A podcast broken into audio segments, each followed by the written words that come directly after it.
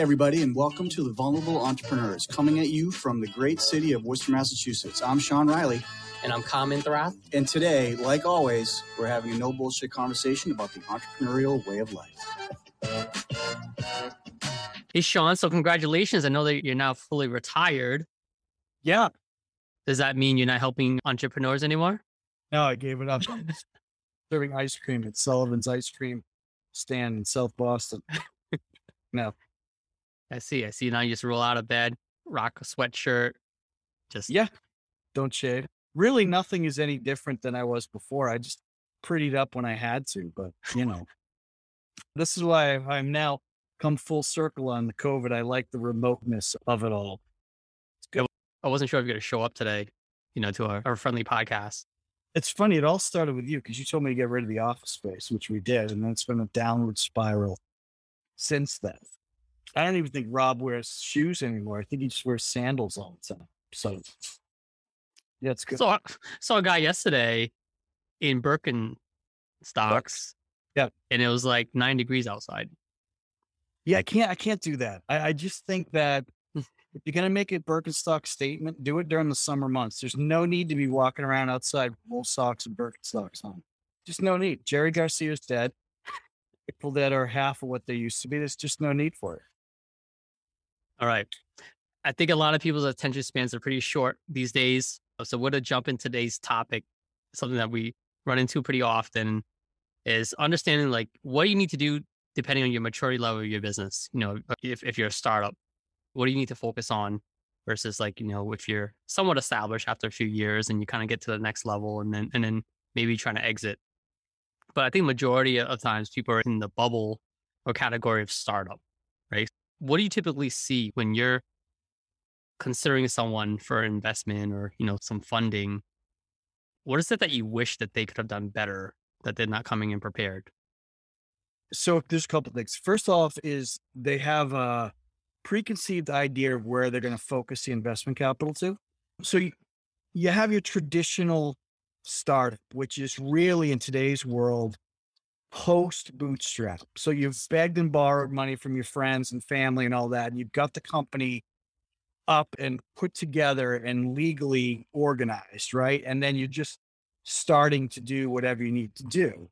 And then you go into what we call startups, which is really the first round in either private investment money or semi institutional money. Like there are funds that exist for investing just in startups, you know, etc. But oh. what I see a lot of the times is that they're trying to fit their square peg into this round pitch idea hole. And what do I mean by that? Okay, well, we're a startup company. We're developing this new technology, but we're going to put 40% of our budget into marketing. Well, what? You don't even know if the thing works. You're worried about who you're going to sell it to. You need to understand the market is who you're going to sell it to, but there should, you need to fail quiet. You don't want to be marketing the hell out of something that then you have to turn around and deliver on. You want to be able to deliver it, have it running and being going, if it's technology or a device or a product, go through beta testing and versions 1.5, 2.0, dare I say 3.0 before you even come up with your marketing plan because a lot of times your marketing plan is going to be written around some of the functionality of that product or service and that might not even be developed yet. So i think companies put themselves in a real disadvantage when like oh my god we have to execute on the marketing plan. Developing one is great. Executing on one when you're at you know beta stage zero of a product or service, I think is a misappropriation of those funds. You should put a little bit into it, but not a huge amount of capital, especially investment capital. We're your market. We're the investors. We want to see the thing light up before we go tell you what shelves you're going to put it on in a store. Like, you know what I mean? Let's see the thing work. Yep. As a marketer, you know, I got to defend this a little bit where I see your point there, Sean, right? You're right. It's not a good idea to go all in until you got some social proof or you know, even a, a, a, MVP of minimal viable product to show like, okay, this is what my audience wants, right? You got to test it out there. You got to talk to people, but you still got to work on the branding part. I think at the very least, from beginning stage and throughout the life cycle, you got to just work on the branding. And what I mean by branding is educating people. So that we look at it as like three funnels of content. The top funnels is education, like explain what it does. How does it solve? Show the benefits, what it is, educate, be a thought leader. Then that middle funnel, the second stage is kind of like consideration. So let's say you're a newer product into this, they don't know who you are, but they recognize other brands. How are you going to compete with those brands? So you're trying to get into this market, you're trying to get some traction.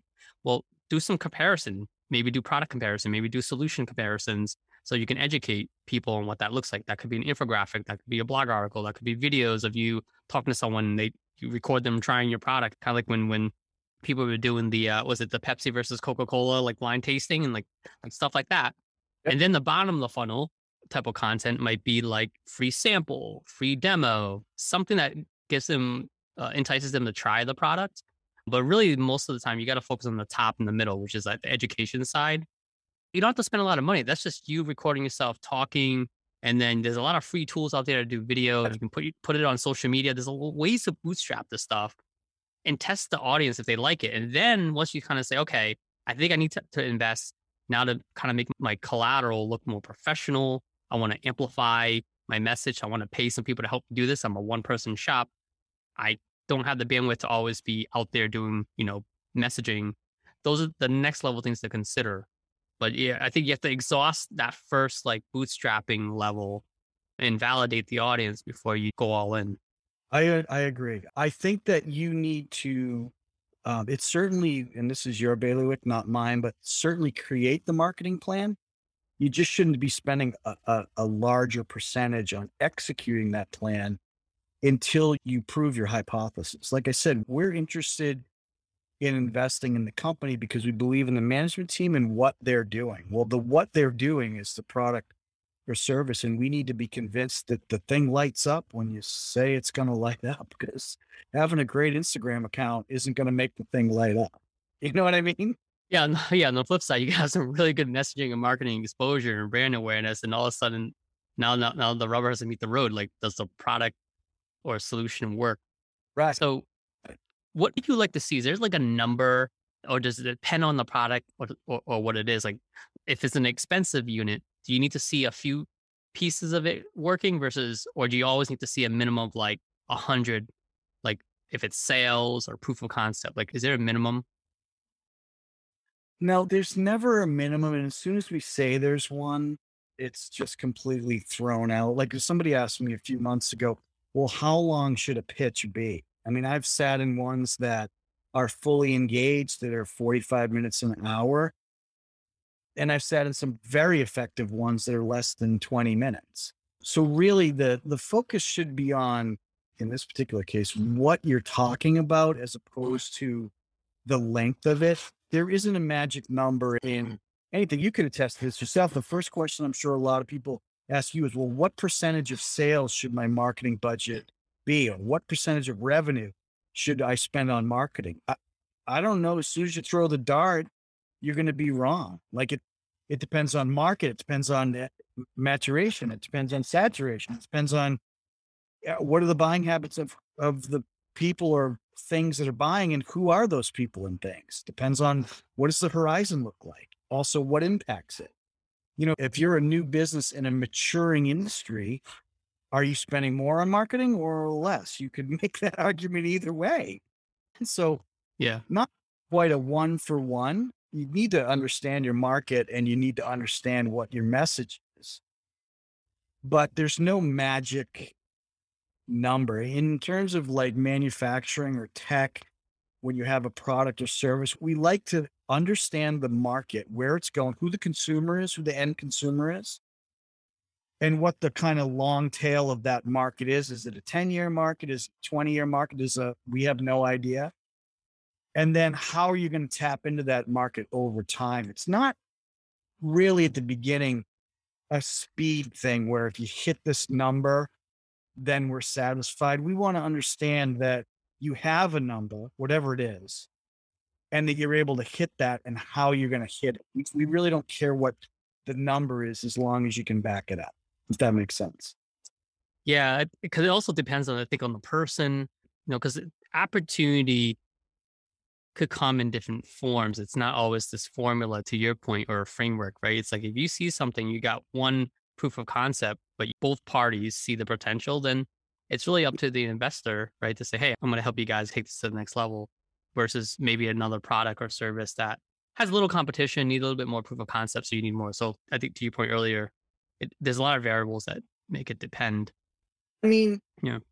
It, it's interesting. Like I always go back to, because this is a great example, the huge consumer shift away from, I'll just create this big bucket and call it cable TV, where you have the traditional box that is way too big for whatever it's sitting on and attaches to your TV, and you get packages of channels. There's a huge consumer movement away from that. There are younger millennials that don't even have what you and I would call traditional TV. They don't have cable, they have streaming. You can watch anything on a streaming service except local news. And we all know how those stations are just dying.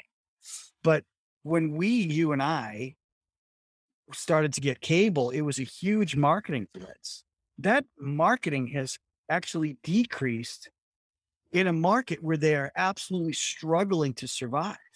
I don't see too many Xfinity cable ads. I see a lot of them for internet and this service. And oh, by the way, we can stream these channels. But you don't see a push for marketing new cable providers. They're for the same. And there's just so it's a hugely matured market. Uh, it's actually a, a disintegrating market.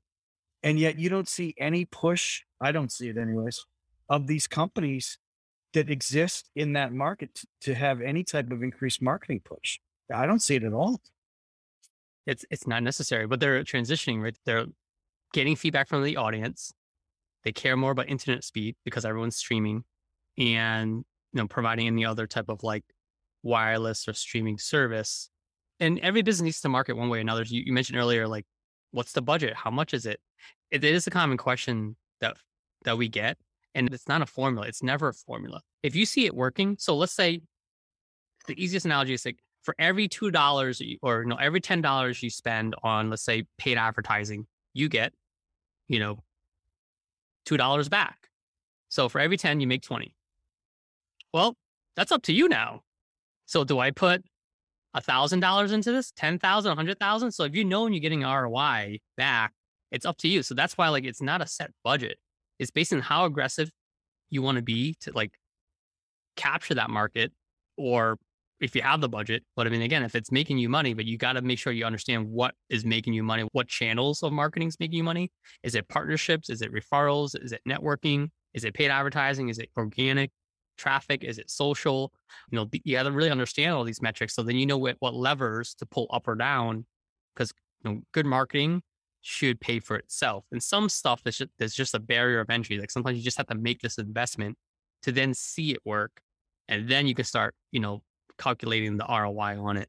Um, right. And plus, the biggest unknown too is you can write these great marketing plans where you understand the market, you understand the consumer and all that. But what a lot of times is missing is the saturation point of that market. In other words, you Reese's peanut butter cups is going to send me a commercial on TV or on social media or on whatever website I go to 10 times a day. That doesn't mean because they sent 10 times a day, I'm going to eat 10 Reese's peanut cups though. If you send it twice, I might have two. But if that same marketing plan isn't going to scale to this this completely unsaturated market, where now because you're you've increased your budget by ten thousand percent, that I'm going to eat ten thousand more peanut butter cups. It doesn't work mm. that way. You have to understand. To your point, yeah, ten dollars gets you twenty, but twenty dollars might not get you forty. It might get you thirty or twenty five, right? So you could do 10 for 20 all day long, but the moment you increase, you're not seeing the saturation point. You're not seeing that you can only market to that level of effectiveness for a certain period of time. There's an age factor that's that huge. Well, people don't know your weakness is potato chips. I think every commercial you see, you do eat more of that. Maybe not candy, Sean, but potato chips. That's very good. yeah. Yes, especially lately. You're right. Good point. Uh, Excellent. So when it comes to messaging, I think this is the the last point. Probably want to really kind of make sure we both hit home here. There's so many moving pieces, but if you really kind of peel back the onion, I think it really just comes down to understanding how to present and just clearly articulate the messaging of what what you do. Yes. What's the best advice? And give us some examples of like some really bad examples of, of like maybe some bad pitches that you've heard. And I think you even told me you even told some people to stop. So, Yeah. Yeah. I've had, I mean, I've had a thousand more bad ones than good ones, but really there's three pieces of advice. And this is not just for pitching. This is also for growing or starting a company as an entrepreneur. Uh, First of all, it starts at the leadership level. So as the entrepreneur or founder of founders, be yourself. Do what you have a passion for. Don't fake it. You have to be yourself.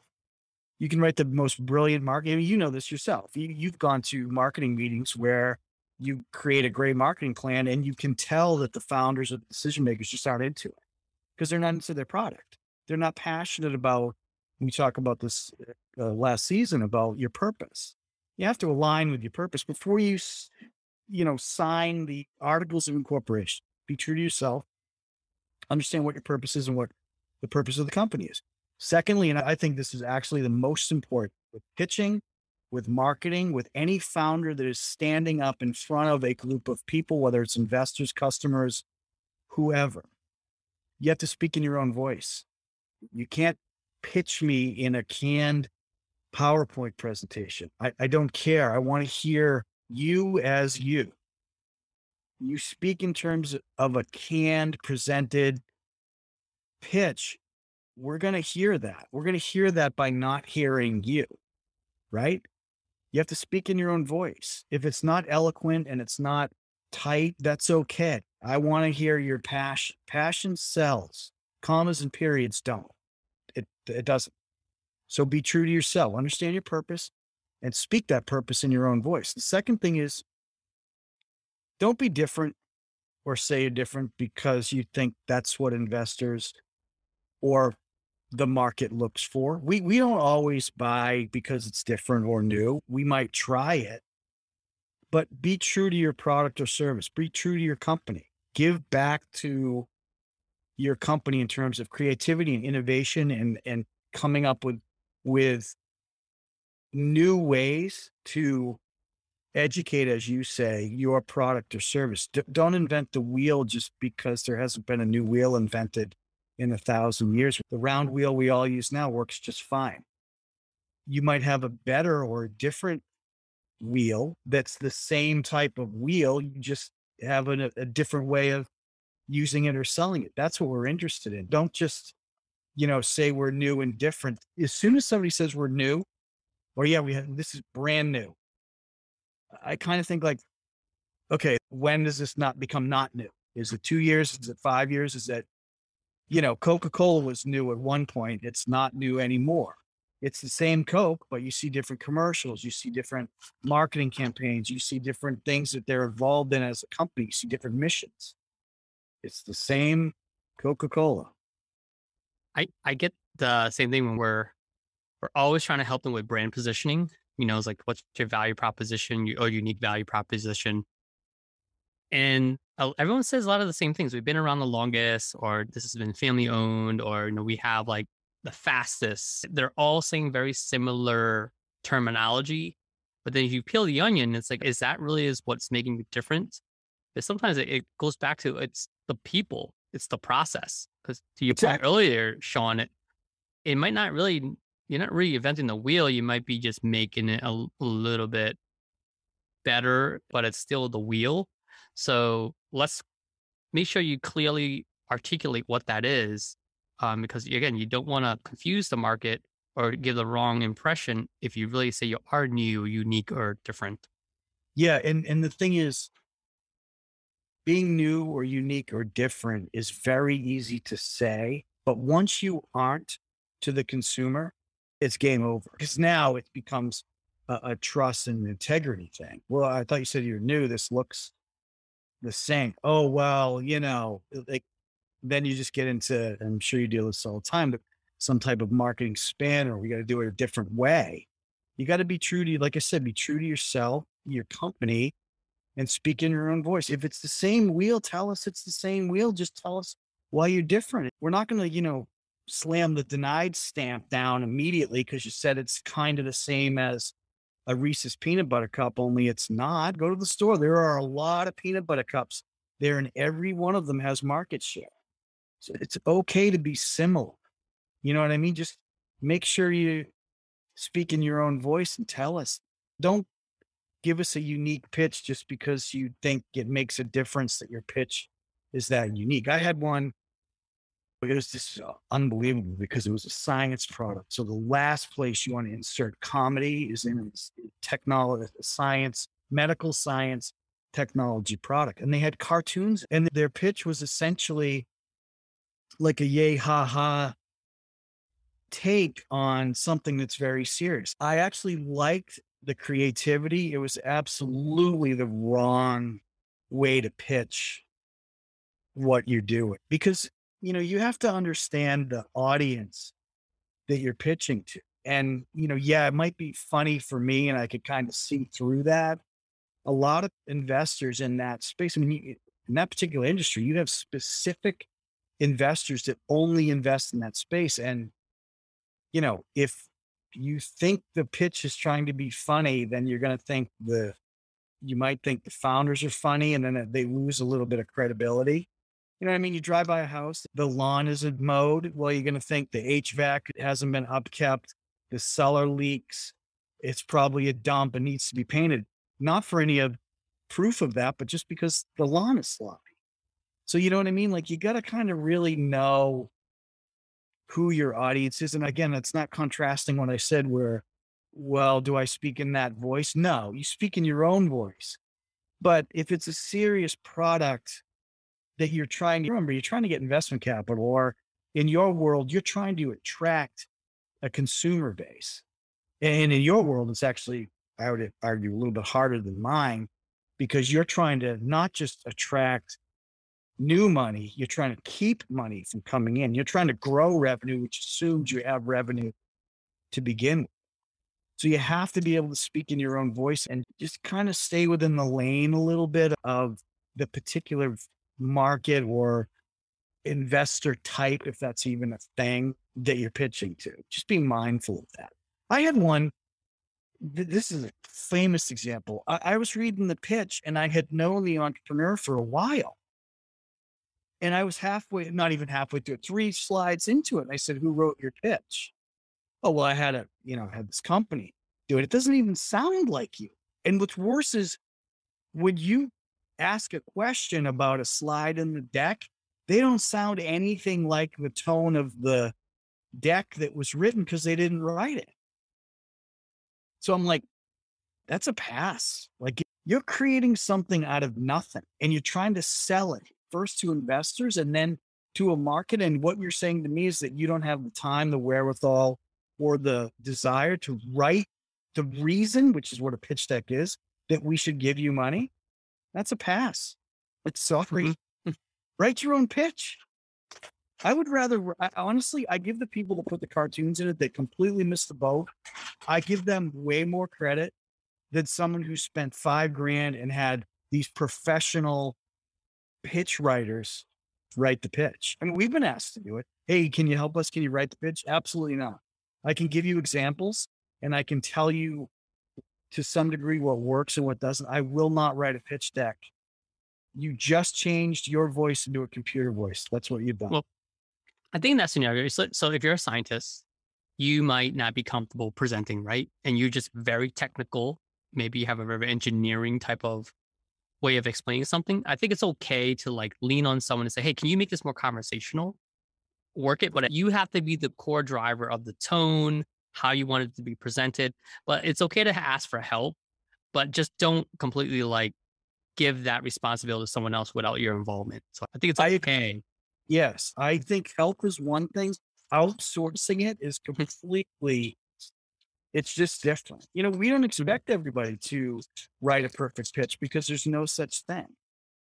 The other thing, too, I would say is look, if you're going to be pitching or if you're going to be asking for money, take a class on a pitch deck, go, go to a VC forum. I think you can even look at YouTube videos of pitches and reviews of pitches just to get an idea. You know, we don't expect everybody to be a professional pitch writer. Honestly, I, I hope you're not because that's not why you exist. And it's not why we're interested in, you know, by listening. to you. And, you know, that goes too is that there's this misnomer. I, I said this a, a little while ago. There's this misnomer of the pitch is the only opportunity you get. It- It's actually the first. All you're doing in a pitch is getting me interested enough that I'm going to take another meeting with you that's probably going to be an hour long and really get into the nuts and bolts and really open up spreadsheets and understand where you're getting these numbers. The pitch is not, oh my God, I got to go in there and I got to get the commitment today. You're, you're not going to get it. But the biggest success from a pitch is getting the next meeting with the full partnership or the investment committee or whoever it is, such that now it's a more comfortable conversational, less, you know, pitches get a little bit, they take on a, a really bad rap because there's so much pressure put on it. And for that reason, it's like, I got to get the commitment from this pitch. No, we, that's not the intent. The intent is to get the next meeting and then get the next one and the next one and then get the commitment. You don't get a commitment off the original pitch. So Sean, uh, of the three tips, right? Number one was, you know, have your own brand tone, make it be you, authentic to you. Number two was, you know, you don't have to say that your product or service is new, unique, or different. Be cautious about that. And then what do you feel like number three is? You mentioned I those three. Yeah, I think the third thing is really what we t- touched on originally, which is to understand what your mission and purpose is as an entrepreneur first, but then as a company. Because if that doesn't come through in the pitch, if we don't understand your why, then it's just another product. We don't care how special it is. Like we we don't care that Jeff Bezos goes to space. We want to know why. It- if we care that he went to space, it's it's interesting, but we might not buy it or invest in it. If we understand the why, he wants to turn it into a consumer activity, or he wants to make it a legitimate way of travel, or he wants to de-governmentalize the whole space kind of industry. Okay, well, that we can really get our teeth in and be interested in that because that's a why. Why are you're doing it. We want to understand that the first thing. So it's really understanding what your why is, which you and I have talked about a ton of times. Speaking in your own voice and be new and be new to market and unique and different because you're new to market, unique and different, not just because that's what slide three says in the pitch deck that says marketing ideas and you're supposed to put we're so different. I mean, juice is juice. There's a lot of juices being sold in the grocery store, right? and that's okay. Like even, you know, we have clients in a very competitive marketplace. Let's say if it's a lawyer, their why is different from another firm's why. So like your juice is a different why because people are purchasing and buying and aligning and creating loyalty towards a brand because of their why. If everything was equal, right? The product was equal, the why is a differentiator. And it doesn't need to be a differentiator where you need to capture the whole market. Like you can have like this market, you can't win everyone over. So you find the, the, the audience that's going to be attracted to you for your why, your purpose, and for your product. And, and that's okay. Yeah, eh, you've said this before. The the majority of reasons why people invest or buy a product or stay loyal to a product is the store. It's not because your orange juice says extra pulp and that's what it has in it. We don't care. We want to understand what makes you unique because you're unique, not just because you think you have to say that word.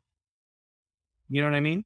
And that's the reason why, you know, Apple products have a certain, there's a certain brand in emotion to that. Cause like every other competitor, like when you look at the comparables between Apple and Samsung, like tech stack wise, specification wise, they're pretty comparable, Oh yeah, it's the whole Simon Sinek circle thing. It's you know? yeah, you're exactly right. the difference is now is like, what is the feeling you get Right. Exactly. when you purchase that brand? Right. And what type of community are you becoming part of because you have that brand? The why. Exactly. You're exactly right. Every smartphone out there does the exact same thing. There's no difference. It's the wheel. They're all wheels. They're just a different way of going after. And to your point, I like, you know, brand awareness or product awareness is important, but what's becoming much more important is the why and the message of the company, not necessarily the product. Like when you, you know, you didn't really care about when you put a rotary phone in your house, you didn't care about who made the phone.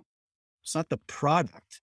It's what did it do? Was it better than the one you had before from a service perspective? Did it get delivered? Was the service quicker? All that stuff that makes a huge difference. And now it's even more so where they want to know the story. Why do you exist? Why does the company exist? What is the founder's purpose?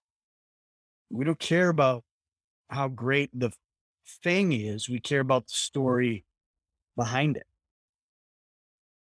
There it is, folks. Quick, short, and dirty, but some good examples there. So hopefully, you know, depending on where you are in the level stage, you know, these are some good fundamentals that you can be focusing on to get to the next level. Another priceless Mhm. gem from the vulnerable entrepreneurs. Until next time. Find us on Facebook and LinkedIn at The Vulnerable Entrepreneurs, Twitter and Instagram at The VE Podcast, The VE Vulnerable Entrepreneur Podcast. And join the conversation by visiting us on our website, thevepodcast.com, and email us at hello at thevepodcast.com. Thanks everybody for joining us today. That wraps it up. We understand that every minute of your day is valuable and we appreciate you spending time with us today.